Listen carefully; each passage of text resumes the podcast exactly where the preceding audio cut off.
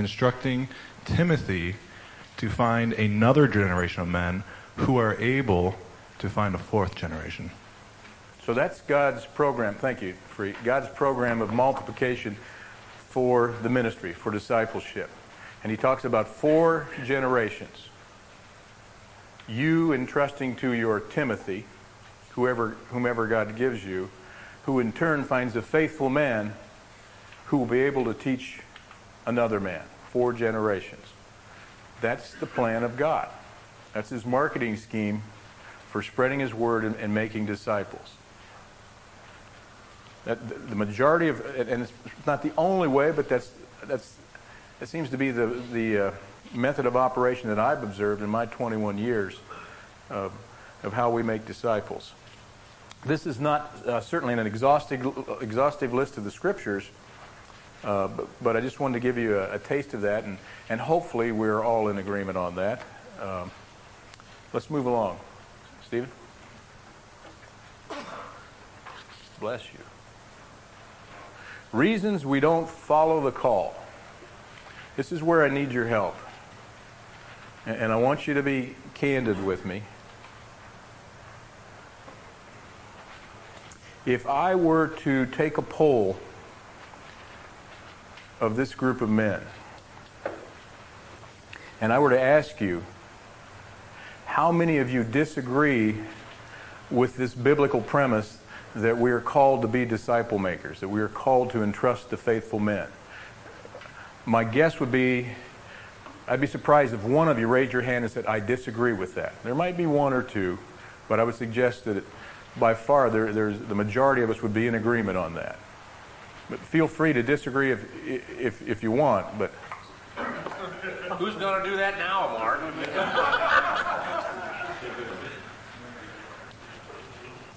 if I continued with that, that poll of you, and don't raise your hands, okay? And I said to you, how many of you are currently engaged in discipling another man? How many of you have a Timothy right now?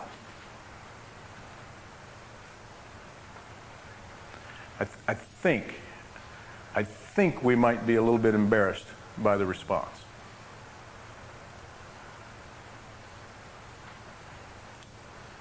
Am I right? Yeah. So, obviously, because you don't have a man right now, there's probably a reason in your mind. And so, what I want you to do is help me, and let's, let's go through these list of reasons why you do not have a man you're currently discipling. Or have you ever discipled another man? So, help me out. What are some of the reasons? Too busy? Here's an honest man.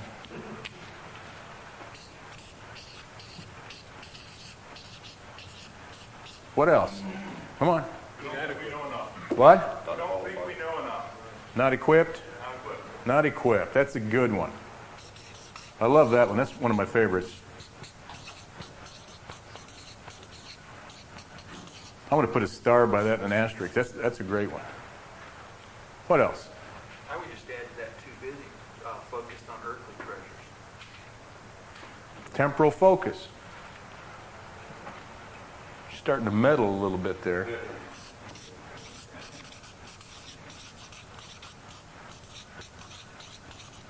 What else? It's easier to leave it to Sunday school. Leave it to the pros, right? Can I use that word? Yeah. Okay. Let pros do it. No offense to you pastors out there. We're going to circle back on that in a minute.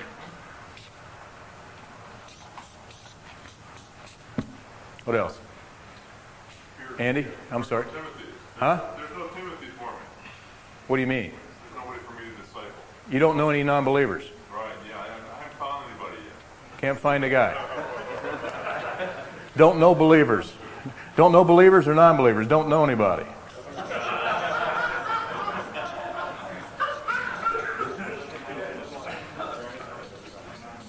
You know, living in Michigan, that's almost believable. Oh, man. Oh, is it Michigan, home of the second best school in the Big Ten? Yeah. Whoa, whoa, whoa. What, what's that about? Who are you high fiving for? The Ohio State? Give me a break. Yeah. You got a better idea? Jeremy, We, we anticipate a no, so we don't ask. Fear of rejection. Fear of rejection. My goodness.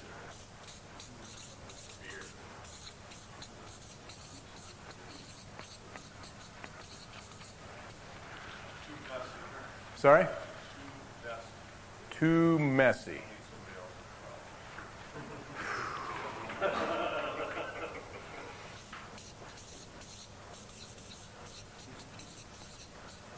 What else?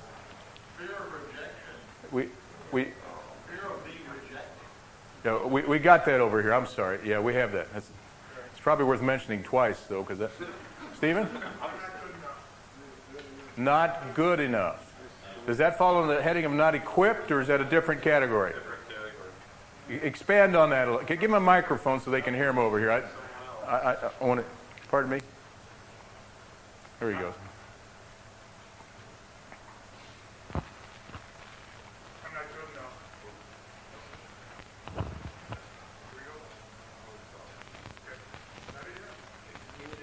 No.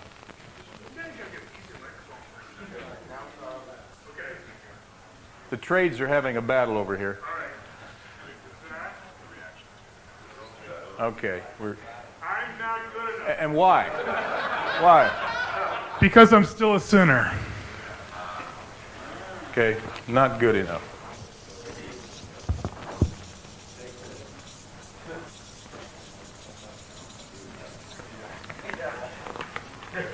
What else?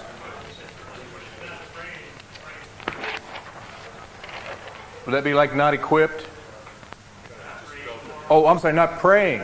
That's why we need the microphones, if you, if you could, guys. I know it's a little awkward, but not praying. That's a good one. I th- if I understand what you, you got a mic that's live. I want him to expand on that just a minute, but I, I don't want to put words in your mouth.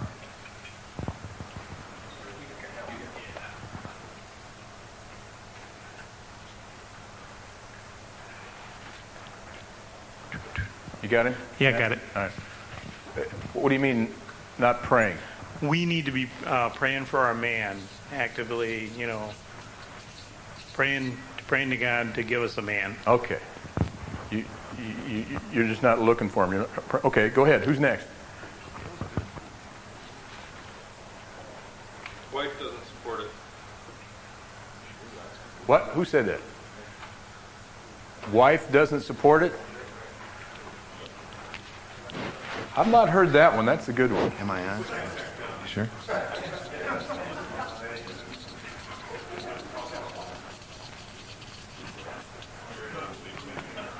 Yes, sir. I haven't been discipled myself. I haven't first been discipled. Haven't been discipled yourself. Okay.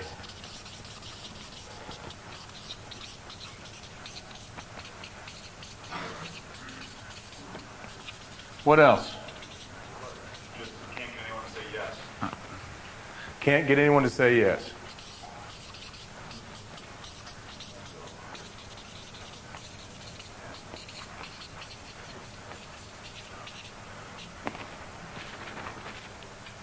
Don't want to do it. I'm almost afraid to write that down. Did you hear that? He, he doesn't want to do it. Don't want to do it.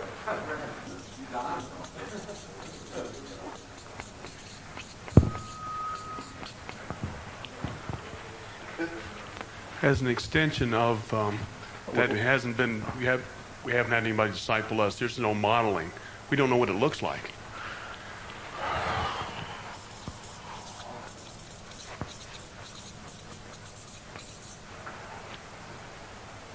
Free?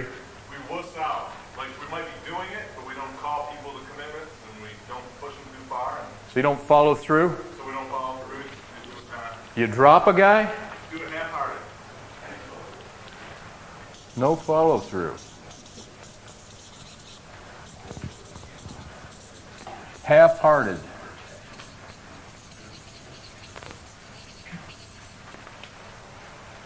Are there more? Got too many of my own problems. Didn't you say that, Dale? Something like that, yeah, okay. It's close. Yeah, Don? Uh, if you're not sure of, you can't reproduce if you're not sure of your salvation and your position in Christ. Not sure of your own salvation. Yeah, you probably don't want to reproduce after your own kind there. We can do that on our own.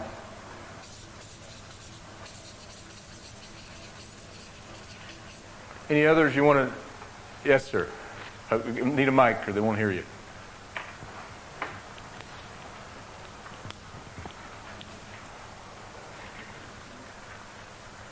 A couple of things. The, uh, a couple, a couple of things. The, uh, so, yeah. No? Half the bottom. Good. No. No. One more time.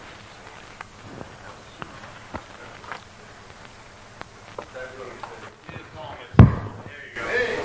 said. Anyway, the, uh, uh, it's, it's inefficient because I could, uh, you know, teach 20 guys in a Bible class and waste all that time on one guy. Uh, and besides that, my church has all these programs, and uh, they're discipling people through programs. So it's the job of the church, corporate, but not me to take on individually. So the church already has the programs. Why duplicate it? Just bring him to the church and let them do it. Yeah, when I show you our when I show you our premises, I say here's here's the rooms where the discipling takes place. This is our discipling. You have a discipling room? Oh, all of our classrooms are discipling. Oh, okay. That's where So they you had a special room for discipling. Okay. Any, anything else? I suspect, I suspect we could fill another page if we really worked at it. Are you starting to see the issue of why you may not have a man?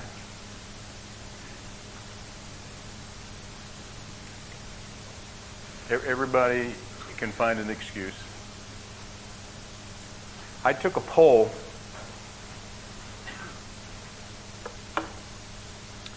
I took a poll from a, a Tuesday morning, morning study I'd been teaching for 20 years. And I believe it to be pretty scientific because the age range in there is from about 25 years of age to about 87. And the time in the kingdom for these guys ranges from about six months to I, don't know, probably 50 plus years. So that's pretty scientific. And these guys I know. And so I took this poll last week from them just to kind of be prepared for some of the answers I might get for you. And it's amazing how they kind of stack up the same. So, Stephen, if you, here's the results of that scientific survey. Not equipped fear of rejection, don't know anyone, don't want to offend anybody. It's too confrontational. Not my calling. I didn't hear anybody say that. I like that one too. You guys are smarter than to try and play that card. It's not taught in the churches. The churches don't teach us how to disciple. Uh, people's lives are busy. Uh, we've made it complicated. we are not being intentional about it. And I asked the gentleman what he meant, and he says, We're not purposing in our mind to say, I need a guy to disciple, uh, Lord, send me somebody, and then be on the lookout for somebody. And then, as somebody pointed out back here, I can't remember who it was, the implication or the model is that discipleship is for the professional. I'll just take him to my pastor and let him do all the work. So they're not thinking a whole lot differently than what you guys are thinking on the excuses.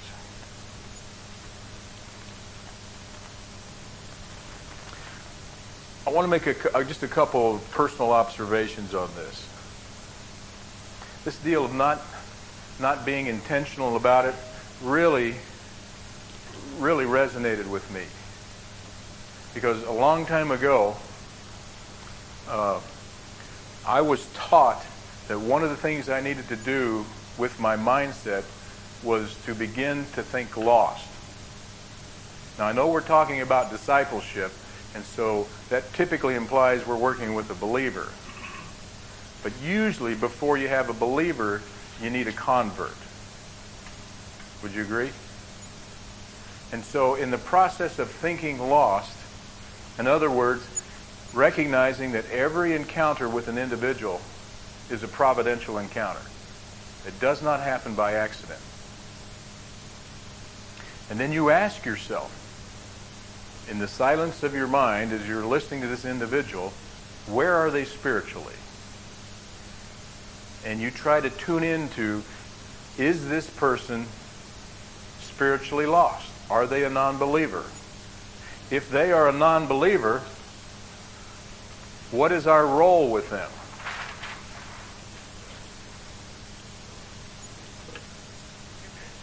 Evangelism.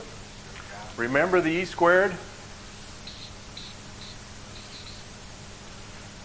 So, it's either evangelism. Is that right, E-M-V-G-I-L, or is it G-E-L? E-L? I never get that right. If they're lost, then our the focus of that relationship with Jesus Christ at the center of that relationship, the focus is evangelism. Looking for the opportunity to share Christ with them. Are you being intentional about that? If, in fact, we find out they have a personal relationship with Jesus Christ, but they haven't done anything with it, or even if they have, what's the focus of our relationship? Edification discipleship. Encourage. We take them to the next level. How do we raise the bar? Not for the purpose of having them jump through hoops, but for the purpose of allowing them to grow closer and closer in their relationship with God. What, what's the purpose? What, why is the reason we study Scripture? Because we can become more knowledgeable? No. What is it? Know God. Yeah, know God. Know more of the character of God. So this being intentional or thinking lost is something I wanted to encourage you on. Where's the one that I put the double star by? I think, Free, did you say that? Which one was it? Not equipped? Is, yeah, I love that one. It's my favorite. Um, if you me, permit me just a little bit of a personal example. 21 years ago this month, I came to Christ. The guy that led me to Christ, as he drove away off in the sunset, said, uh, Two things, Mark, I want you to do. One, I want you to tell somebody before you go to bed tonight.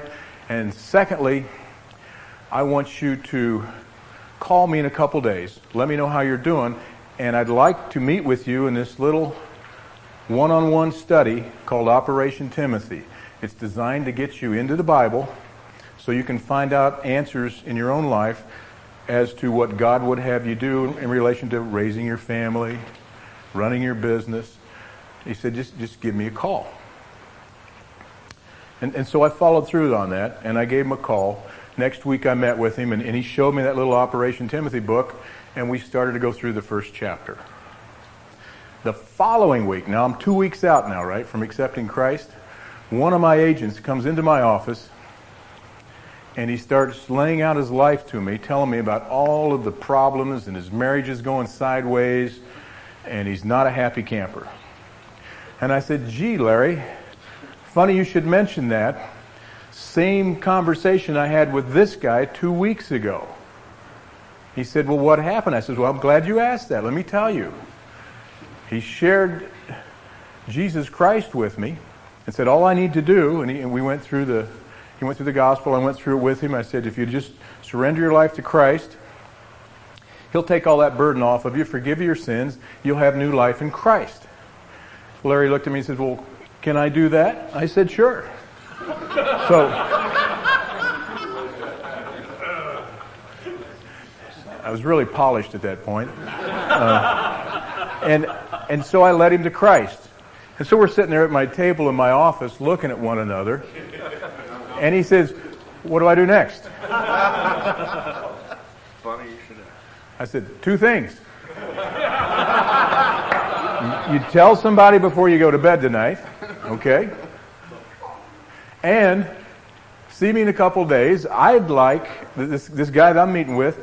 He said I should get into a meeting with him one on one, in this little thing called Operation Timothy. I met with him last week. Really looks great. The Bible helps you answer all these questions you have in your life. Larry says, "Well, do you think he'd meet with me?" I said, "Well." I don't see any reason why he wouldn't. so I get on the phone right then and I call up this guy and I explain to him what had happened, and I'm all excited, right? I mean, it's pretty easy stuff. I didn't, I didn't know it was called evangelism then, but, I said it's pretty easy, and I, and, and I just knew because this guy had taken an interest in me, he'd probably have the same heart for Larry. And I said, Would it be all right, Don, if I bring Larry with me next week? And he said, No. And I was kind of taken back a little bit. I said, What do you mean? He says, Well, you take him through Timothy. I said, Don, I just started this myself. I don't know anything. He says, Mark, all you got to do is stay one week ahead of him. you do not have to be equipped to disciple. So. I did stay a week ahead of him, We had a great time. I, as far as I know, he's still walking with the Lord. He, he did. He moved back to Missouri, but uh, last I heard from him, he's he's still being faithful. So I, I don't buy that excuse. You're not equipped. Now, that is no excuse for you to be slack about your maturing in your walk with God. But God can use you right where you are. Here's my fear for myself and for you. In James chapter 1, verse 22, what does it say? Who, anybody get that memorized? I don't want to put you on the spot. Somebody look it up then. I want you to read it, and with the microphone, please.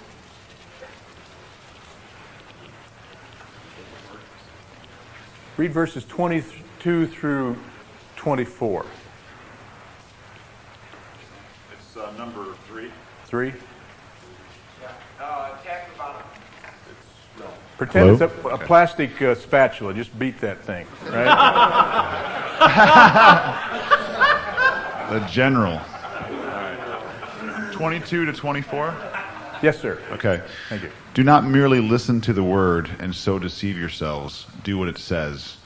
Anyone who listens to the word but does not do what it says is like a man who looks at his face in a mirror and after looking at himself goes away and immediately forgets what he looks like. Thank you. So, so my fear for all of us is that we do not delude ourselves, that we not, not merely just hear the word, but we become doers of it. Let's apply what we've learned. This is not rocket science. God's word, I think, is, is pretty clear on most of the issues, particularly in this area of evangelism and edification. How about it's not my calling? That's another one I like. You know guys with the spiritual gift of evangelism? Anybody know somebody with a spiritual gift of evangelism? Yeah. Boy, they just knock off guys like flies. You're sitting by one back there. Right? He wouldn't admit it. You say, well, he's got the spiritual gift of evangelism. Let him do the evangelism part. It's too confrontational. He makes it look easy. What does Scripture tell us about the purpose of spiritual gifts? To glorify God. To equip others. Okay? Use them or lose them.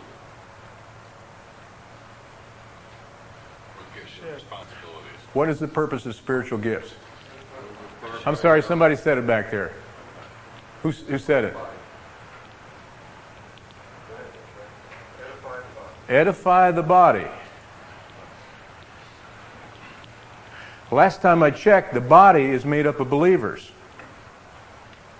Evangelism is for the non believer. If the guy with the spiritual gift of evangelism, he's called to use that to encourage you and I, not to use it on the non believer, although it does take on the non believer. But the purpose of that gifting, as I understand it, is to encourage you and I so that we can follow our calling, which is evangelism and discipleship. So I would suggest to you it's a cop out if you say evangelism or this discipleship is not my calling. I don't have the spiritual gift for it. Doesn't make any difference. We're all called for it. We all have the same marching orders. We're all in the same army. I hate to use that term coming from the Marine Corps, but we're all in the same army.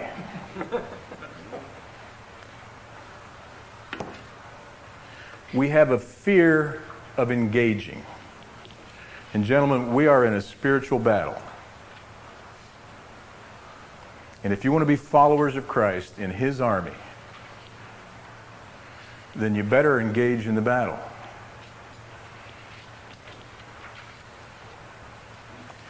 Lee said earlier, evangelism. 1 Peter 3:15 he says, he's learned to play defense. You don't have to be on offense. You don't have to be offensive. But last time I checked, if you're in the game, whether on offense or defense, you got to be engaged. Even on defense, you got to be engaged in the game, don't you? It is not a passive situation.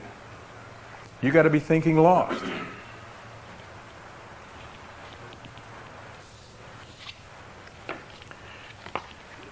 Do you have ever seen one of these 10 most wanted? I guess they don't call them 10 most wanted here anymore, but they're 10 a list of 10 guys that you pray for for their salvation. Has anybody seen these? They're on the table back there. If you haven't used them, I'd encourage you to use them. And you just put down 10 guys that God has laid on your heart, that God has brought across your path, and you start praying for them. You pray for their salvation. You want to, you want to be able to find somebody? Ask God to send you somebody. He's faithful. Now, part of your, your role in this, though, is as He sends them to me, to you, you've got to be aware. You've got to be thinking lost. Where is this guy spiritually? Or you'll blow by him at 150 miles an hour and won't even see him. You can't be wrapped up in the world. You've got to be having a temporal mindset. Why am I here? So just a little tool, but if you haven't used it, God is faithful. And we, we could tell you stories all night about what, what's happened with this little card. Just another, another tool. It's not a hoop to jump through, just something maybe it, will help. Get, just help get you in the, in the right mindset. So let's move on to the next point, Stephen. biblical equipping to follow the call. And again, uh, gentlemen, this is not an exhaustive list. Many of these scriptures we've already covered in, in this retreat, but I just wanted to, to pause on a couple of them. I need somebody with a microphone to read that First Corinthians passage. It's a little long, but I want to read the whole thing just to kind of get it in context. So, who's the volunteer that will, will read that for us? 1 Corinthians starts in chapter 1 at verse 17 and runs through chapter 2, verse 5. Who's got a microphone? Lee, are, are you ready? Needs a microphone. Can you hand him a microphone?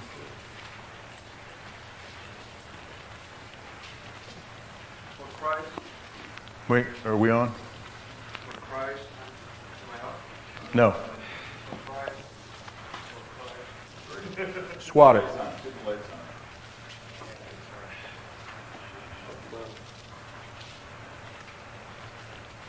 I thought the Chinese were good with those electronics. For Christ. For Christ did not send me to baptize, but to preach the gospel, not in cleverness of speech, that the cross of Christ should not be made void. For the word of the cross is to those who are perishing foolishness, but to us who are being saved it is the power of God. For it is written, I will destroy the wisdom of the wise, and the cleverness of the clever I will set aside. Where is the wise man?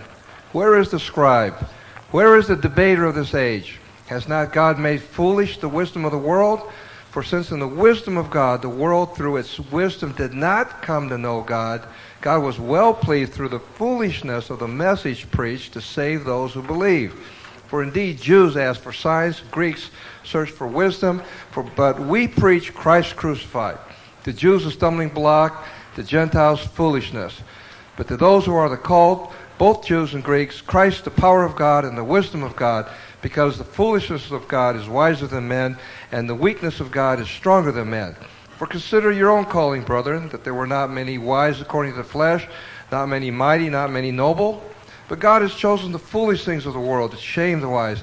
God has chosen the weak things of the world to shame the things which are strong, and the base things of the world and the despised. God has chosen the things that are not, that he might nullify the things that are, that no man should boast before God. But by his doing, you are in Christ Jesus, who became to us wisdom from God, and righteousness, and sanctification, and redemption, that just as it is written, let him who boasts boast in the Lord. And when I came to you, brethren, I did not come with superiority of speech or of wisdom, proclaiming to you the testimony of God. For I determined to know nothing among you except Jesus Christ and Him crucified. And I was with you in weakness and in fear and in much trembling. And my message and my preaching were not in persuasive words of wisdom, but in demonstration of the Spirit and of power, that your faith should not rest on the wisdom of men, but on the power of God. Thank you, Lee. 17, Paul says, Christ didn't send me to baptize, He sent me to preach the gospel, and not in cleverness of speech. I want to focus on 18 and then on verse 5.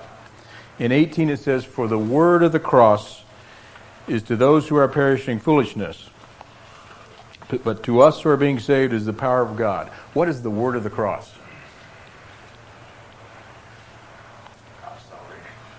Mm-hmm. Yeah. Word of the cross. Look over chapter 2, verse 2. For I determined to know nothing among you except Jesus Christ and Him crucified. That's the short version. If you want the long version, turn back to chapter 15. Here's the long version 1 Corinthians 15, verses 3 and 4. This is the long version. For I delivered to you as of first importance what I also received that Christ died for our sins according to the Scriptures, and that he was buried, and that he was raised on the third day according to the Scriptures. That's the long version. How tough can this be?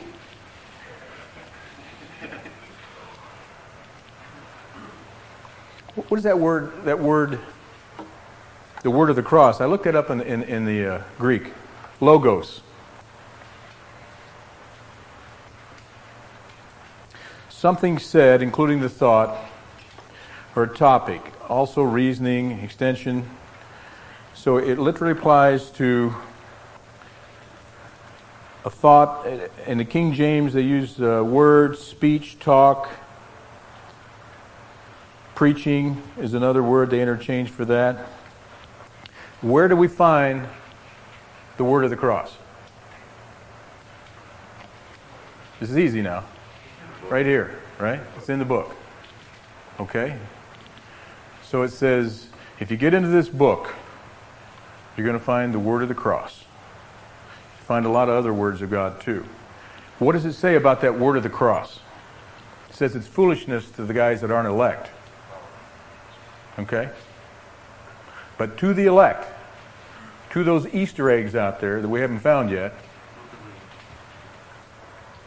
what is it?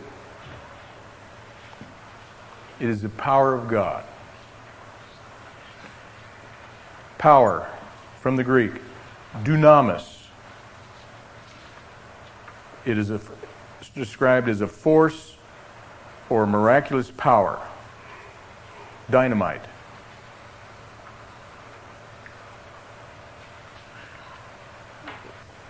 The message of the gospel, the word, is dynamite to those that are being. It'll move them. It'll penetrate to their very soul and spirit. If you look over in chapter 2, verse 1, he says, When I came to you, I didn't come to you with superiority of speech or wisdom. Verse 3 I was with you in weakness and in fear and in much trembling. 4 And my message and my preaching were not in persuasive words of wisdom, but in demonstration of the Spirit and of power. Does that sound like he feels like he's well equipped? Can any of us identify with that? We're, we're there in weakness, weakness and fear and much trembling. You ever get butterflies when you get a chance to share the gospel or you confront a guy about how are you doing in your walk? Would you like to get involved in a Bible study? Do you feel a little bit inadequate?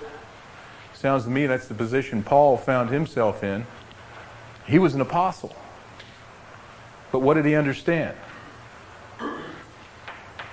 He understood where the dynamite was, where the power was. Verse 5 that your faith should not rest on the wisdom of Lee or Winston or Walt or Mark, but on the power of God. So you want to be equipped? Use the word. Hebrews 4 12. Flip over there.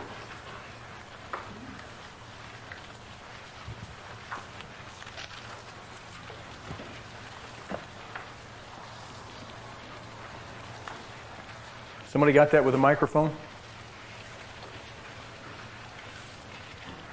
Who's, who's got it? Okay.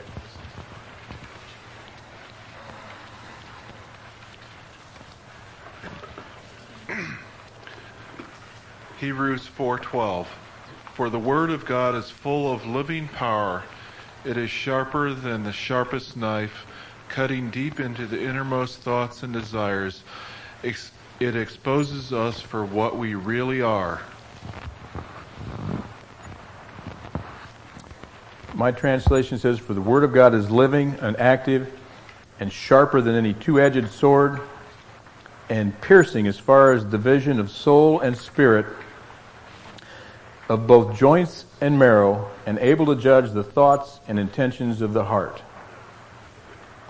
I thought it was interesting that God compares His Word to a sword. Do you know anything about swords? In the Marine Corps, you know I had to come up with that, didn't you, Brett? you see this commercial on TV, and the guy's there in his dress blues, and then he's got that, that sword. That's a double edged sword. What's the purpose of a double edged sword? Do you know? Well, you'd think he could go either way, and that's part of it. But even more importantly, it will go deeper. If you hit somebody with a double edged sword, without a double edged sword, it might go into the bone, but it won't necessarily get into the marrow. And what do we know about the marrow? That's the, that's the part where the life is. That's, that's the part that supports the bone. That's all that life giving marrow in there that carries the blood supply. So if you want to really disable your opponent, you want a double edged sword because it'll take his leg off if you, if you do it properly. God says His Word is like a double edged sword. You want to get down to the very soul and spirit of a man? Use His Word. You don't need persuasive words. You just need the Word.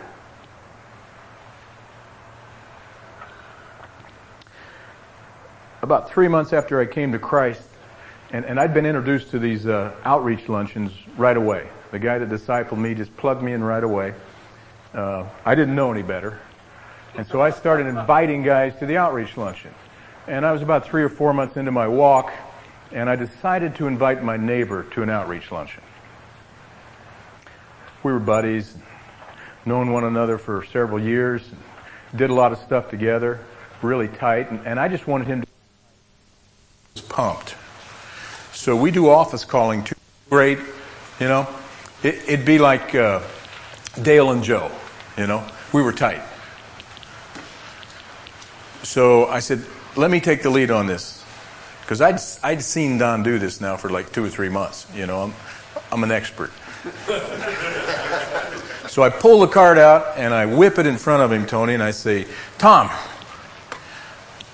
I noticed that you signed your card at the luncheon the other day that you prayed to accept Jesus Christ in your life. What did you mean by that? And I mean to tell you, he just, he shut down on me. He just, I could just see it in his body language. He wanted nothing to do with this whole situation.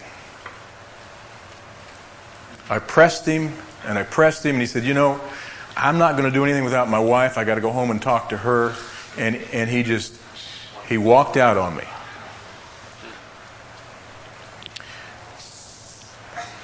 I learned a couple things from that, just practical things. One is you don't, you're not to be offensive. I was offensive.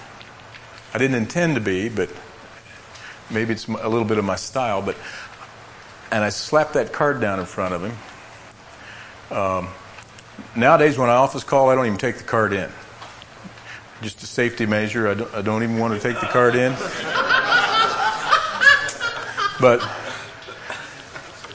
so here I am living next to this guy. It's four years. Four years later, I work up the courage to invite him again. That's a long time to live next to the guy when you. Yeah. But this time, I had my ducks in a row. I mean, I was. You talk about apologetics. And I told my wife, I said, I don't care what objection Tom comes up with this time. I've got an answer for it. I, I was confident. And I said to her, I said, he's not going to worm out this time. I'm, he's not going to weasel out. I've, we're going to get him.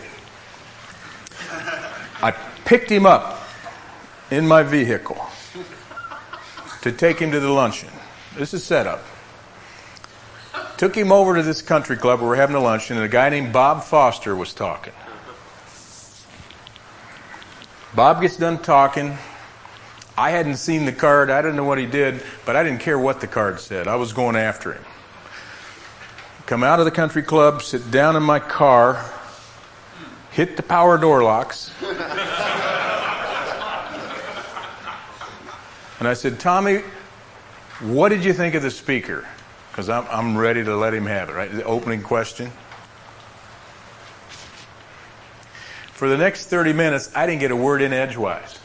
He proceeded to tell me how he'd just accepted Jesus Christ as his personal Savior because of the message that, you know, that the speaker delivered and just went on and on and on and I didn't get a chance to use any of those objections that I had. My point is, if the Holy Spirit's at work in the guy's life, just expose him to the power of the Word. Apologetics are fine. But he was going to come to the kingdom whether I took him to the luncheon or not. The best thing I could do for him, and I did, as I said, now Tommy, two things. You know. and then I got him into Operation Timothy. So I just I just use that as a personal example. Expose him to the message of the gospel, the word of the cross. And that's how you get your disciple. You can go out and pick one up that's been running around in the kingdom for a number of years, and that's possible, and occasionally I get some of those. But by and large, the ones I get that are really hungry, that are really teachable, you grow your own. You say, God, send them to me. That's where they come from. And it's fun. It's a kick. Nothing better. I would, I would agree with that. Some of these other scriptures we won't go to. Um, we talked about Luke 14 today. You know, uh, I think Lee got that question. The cost of discipleship. It can cost you everything. Uh, Luke 12. Luke 12 tells you don't worry about what you're going to say. The Holy Spirit will give you exactly what you need at that point in time. Now, guys, this is not a, a license to get off of the hook for, for doing your study and for growing in the Word, but God's going to empower your speech. Go ahead and learn all the methodology that you want. I'm big on that. I like all, I like to hear what guys are, are saying for engaging people in, in, in spiritual conversations. But recognize it's the Holy Spirit that's doing the work. And in 1 Corinthians 3, we, we, we, I think we'd mentioned that earlier too. That neither Paul or Apollos or anything, one plants, one waters. But who causes the growth? That's God. He just lets us participate. He will raise these people up in spite of us. But if we miss out on the action, if we're too busy, wrapped around the axle with the cares of the world, we're going to miss the opportunity. We're going to miss out on the eternal rewards. And the present joy of seeing new growth in Christ. Do you not enjoy seeing a man with a changed life? I hear you guys say, I love these testimonies. That is evidence of a man with a changed life.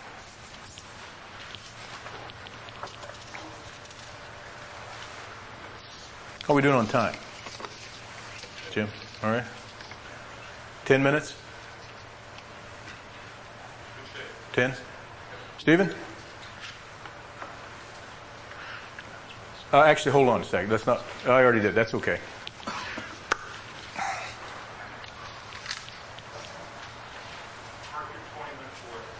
Twenty? I don't have that much material. Ten sounds better. Question? Oh. Yeah, I should come up for it. You guys got any questions? Walt's really good about asking for questions. Feel free.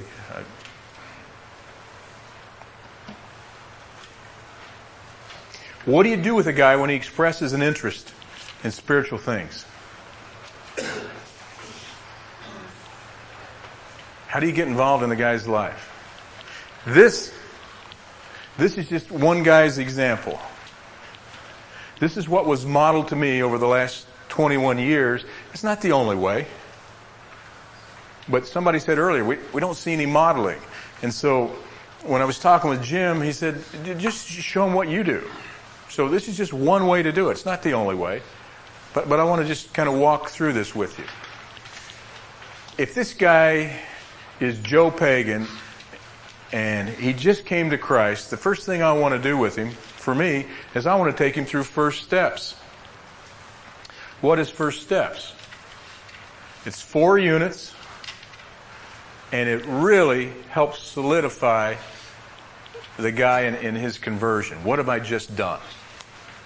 I don't know about you guys, but when this guy led me to Christ in this parking lot in one of the busiest intersections of Colorado Springs and got in his car and drove away, I sit down in my car and I said, what have I just done?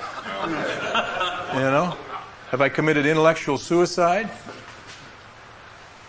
And then I just said a prayer. I said, God, if this is for real, let's get on with it. And we did. First steps. What does it talk about? Four questions. What are they? Is the Bible credible? Um, who is Jesus Christ? What are the works of Christ? How do I know I have eternal life in Christ? Something along those lines, right? Really basic foundational questions. Doesn't take long to get through that with a guy. He doesn't even have to have a Bible, but notice, when you get in there, it's got scripture passages already written in there. He didn't even have to have a Bible. Now, my preference is I prefer to give him a Bible if he doesn't have one. Because I want him to, to start getting familiar with looking him up, those passages up in the Bible. But he doesn't even have to have a Bible. That's pretty non-threatening. And you get him in there and you start having him read scripture from day one when you, when you meet with him. So that takes about a month. After that, I say, okay, you, I don't say, are you ready to raise the bar because I don't want to drive him off. I don't want him to know about this, this method to my madness yet, you know. I say the next book is Operation Timothy, and there's really two of these. Many of you guys have seen these. Several of you guys are going through this right now, as I understand it. Twelve units. Foundational issues to the faith. Great book. I've tried to, and you've got both series over there. You got the new series and you've got the old series. I tried the new series for about three years and now I'm back to the old series. I, I just, I like it simple. You know, I don't mind looking at pictures, but I don't have to have them. And so I went back to the, to the old series. And this requires a guy to get his Bible. Okay? Normally, normally I'll spend one to two years in Operation Timothy. Because what happens when you get a guy in Timothy? Issues come up in his life, and so you spend time on those issues. For example, in the last three or four years, I've had like four guys came to Christ and they're living with a woman who's not their wife. Used to be, I'd gun them down right away. Now, I've decided, okay, God, I can't tell if I'm ministering in the flesh or in the spirit, so here's my agreement. You bring it up. You let that man bring it up when it becomes an issue in his conscience. In the meantime, I'm going to try to stay silent on it. Now, some of you may disagree with me on that. This most recent guy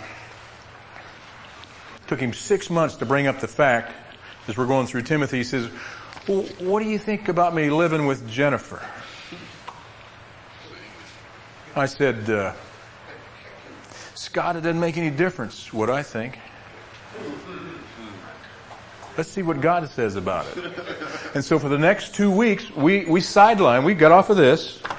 Where do we go? Right here. For two weeks we spent saying, what does God have to say about sexual immorality? Man, he was convicted. He went home and told her she had to move out.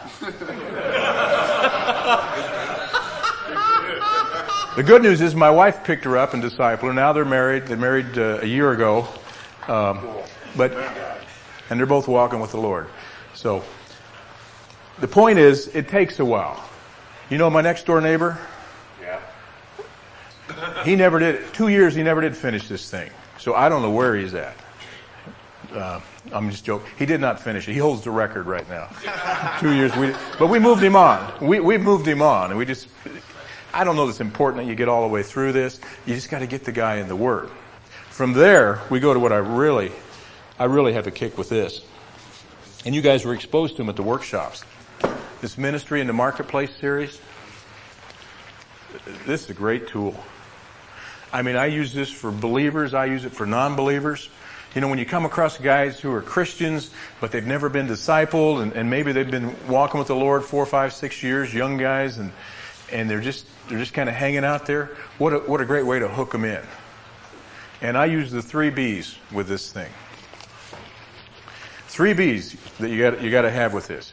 You got to have the book, you got to have the Bible, and you got to bring a brown bag lunch.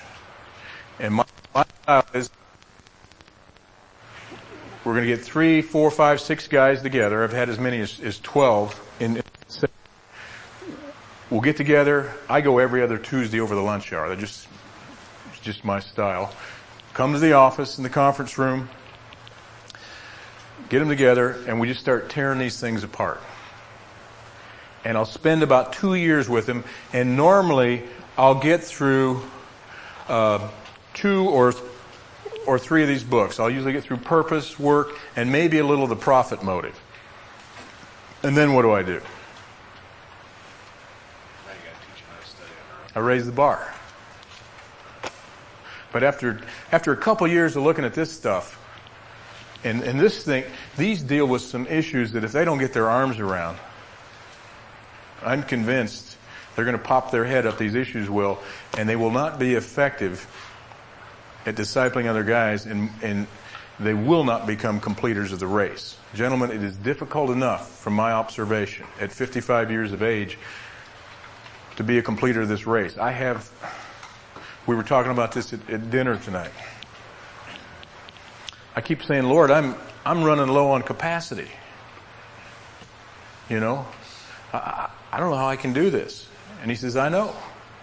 Keep doing it. He says, I'll give you what you need.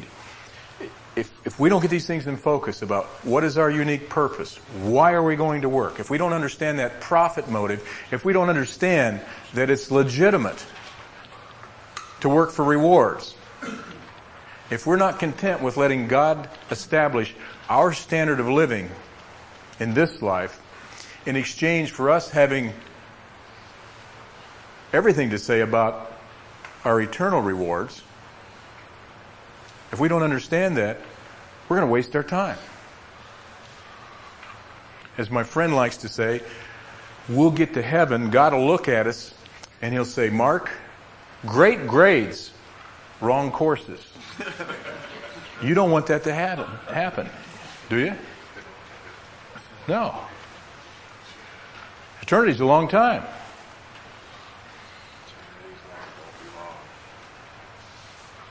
This life is, I don't, I'm not a mathematician, but it's, it is not very long. And as I see it unfolding, as I see, as I see my kids who are now 32, 28, and 25, and I'm saying, where did the time go? It's moving quickly. It's like the blink of an eye. So I'd raise the bar. From ministry in the marketplace, I raised the bar. We get into this book. We, we call it the S&I book. I don't know why we call it S&I, but the guys just kind of labeled that S&I. Studying, interpreting, and applying the Bible. I would never have been able come up with this on my own. The rules of interpretation, the steps to studying and applying. It is a wealth of information. I take the guys that I've gathered out of these ministry in the marketplace studies. I say, guys, it's time to raise the bar. Some of you won't buy in, I know, but some of you will. And we go to what we call a Ephesian study. Call it an inductive study, where they learn how to tear the Bible apart, study it on their own. We really up the ante with scripture memory. Most of us don't like scripture memory, but there's something about having that word treasured in your heart. Nobody can take it away from you. It's a commitment. I've got two years down here. There's,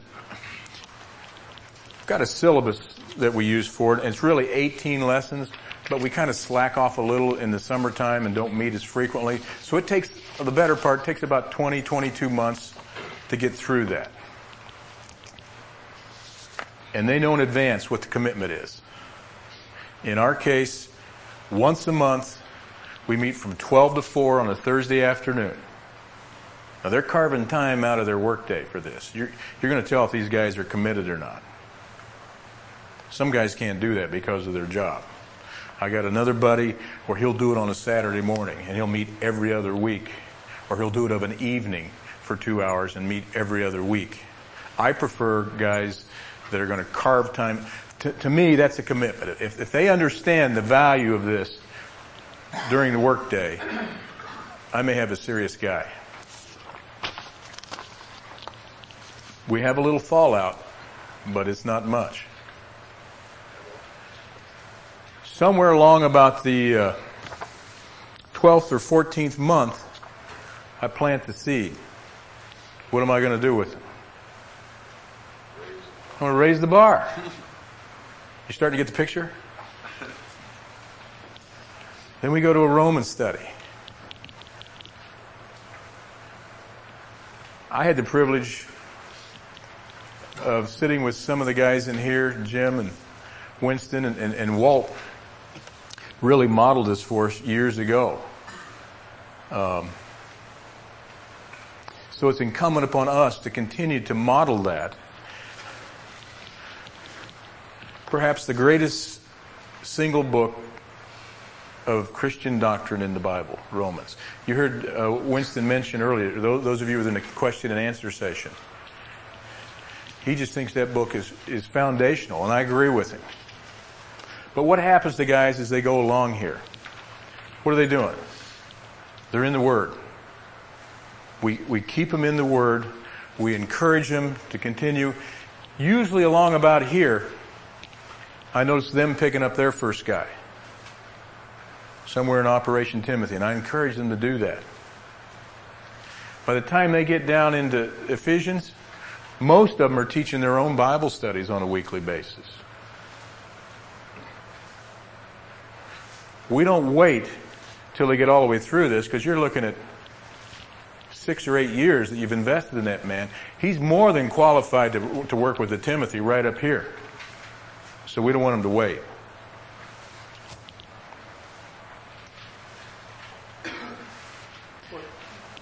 What you do when Toby, yeah. What you do when people around you or people that you're approaching, you have a clear intention to fellowship with them, like he thinks he he has Christ. I need a, I need a speaker, I mean a microphone. What do you do? Are we on, Matt? What do you do when you come to come across a person who you intend to disciple with them, but he himself believes that he has Christ in him. He has Christ in him? Yeah, he's telling you, I'm a believer. I believe in God. I believe Great. in Christ. Have you ever been discipled one on one? I ask him that. W- What does he respond to that? I'm sure he'll say no. I've found that for me, it was very important just to have another man I could sit down with on a regular basis and walk through some of the basic issues in scripture that might apply to my life and help me grow. Would you be interested in that opportunity? What does he say?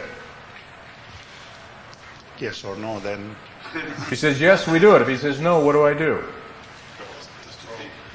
I move on. I'm not going to drag him. Either the Holy Spirit's at work in him and he's interested, or he's not. Now, I may circle back around with him. I keep him in my suspense list, and I may just circle back around with him later on. I'm a little bit persistent, but but I'm not going to drag him in there. in, in reality, we are surrounded by Christians in the church and in the marketplace. But those of us taking an extra steps to come here and to learn more. Mm-hmm. But others aren't like that. Understand. Not all are going to follow this call. Remember when Jesus had done some particularly difficult teaching? And it said in the scripture that day, many of his followers turned and walked away. And he looked at Peter. He said, Peter, are you going to follow them? Are you going to leave too? What did Peter say? Where would he go? Guys, we're boxed out. We don't have any options. That's the mindset we have to take. There are no other options if you want to finish this race. You cannot go to the sideline and tiptoe safely to death and expect to hear, well done, good and faithful servant. There's nowhere in scripture it gives us license to go to the sideline. Does that help? Yeah. Not everybody's going to buy in. I know I'm desperate, but you are too, and others are. Microphone. I know I'm desperate about Christ, and Mm-hmm. I know you are, and I can see that, and I know most of us are here too. All of us are here too. But I, I that's that's the prayer in my mind. I hope another man come to uh, You bet. desire. My heart hurts. It aches when I see a man wa- walk Well- away. Well said. But I, I can't take any more responsibility for him. I, I can't, if he decides no, then, like I say, I may circle back with him. In all likelihood, I probably will. Um, but here's another thing, guys. We are not the only game in town. There are other guys out there that are doing something similar to this. So don't think you've got a corner on it. This is, but you have been introduced to it up here at the beach for a number of years. Those of you first timers, you know, the scripture says you're responsible for what you know. Now that you know this, you got a decision to make. If you buy into it, if you believe, if you believe the word of God, that is your call to evangelize and disciple, you got a decision to make. And I would suggest to you most of your excuses are pretty lame. Mine too. I love you, but my heart aches if you're not taking it and participating, if you're not getting a piece of the action. It is simple. It's not easy, but it is simple. We make it too complicated. So again, this is just an example. I just wanted to give you a one method. Hopefully it'll give you a vision for for what can be done just to practically implement this discipleship program. Where do I take a man? What do I do with him? Each step is intended to get your guy into the Word. Why do we do it this way? There is a systematic progression. We're raising that bar, helping these guys mature in the Word, mature in the relationship with, with Christ, know more about the character of God. But man, every step of the way, we're getting them into the Word. This is where the power is. I am living proof that you don't have to be a persuasive speaker. You don't have to have slick words. I do believe in this. Stephen?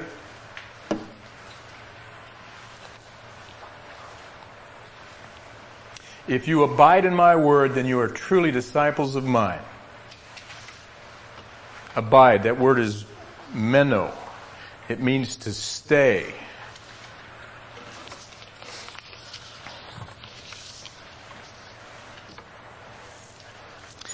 Continue, dwell, endure, be present, remain.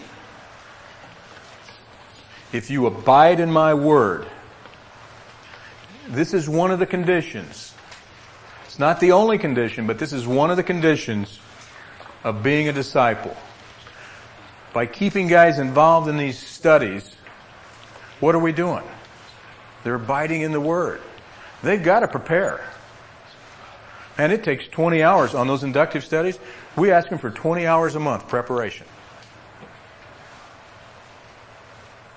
I don't know about you, but my college experience didn't come close to that.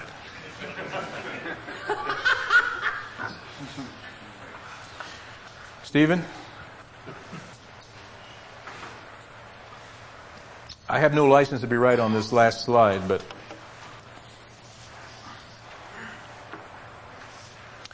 waiting until you are equipped,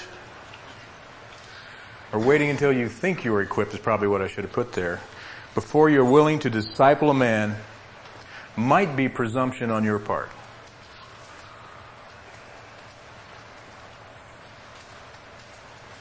You might be saying to God, I'm, I'm not going to do anything until I, I think I'm equipped. And what does Paul say to Timothy, his young disciple? 1 Timothy 4:12 he says, "Timothy, do not apologize for your youthfulness. Let no one look down on your youthfulness." Guys, I'm 2 weeks into my walk and God gives me a disciple. I'm nothing special. That's the program of God. Just stay one week ahead of Him. That's all you've got to do. The power is in the Word of God. You want to be a disciple of men? Think lost. Be intentional about it. Get into His Word. He'll give you a guy, and, and He'll give you what you need when you need it. Okay? Let's pray. Father, we do thank you, Lord, for uh, who you are, the fact that you've given us your Word. Father, I would pray for each and every man here that if he's on the fence about this issue of discipleship, of evangelism, that you would uh, knock him off the fence, that you would just uh, lovingly show him that uh, the power is not within the flesh, the power is in the Word. Lord, we have seen you work mightily in, in the, the lives of men, in the lives of men in this room. Let us not be timid. Let us not apologize, but step out in faith, being intentional about this E squared. And Lord, we just thank you in advance for what you're about to do. In Jesus' name, amen. Thank you. I personally appreciate how we do it, um, or how it's done here. Uh,